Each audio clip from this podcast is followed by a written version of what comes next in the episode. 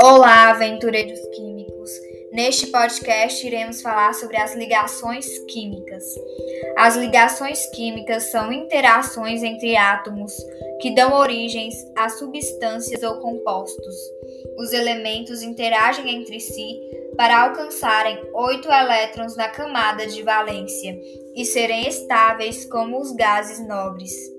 Os gases nobres, todos, exceto hélio, possuem oito elétrons na camada de valência.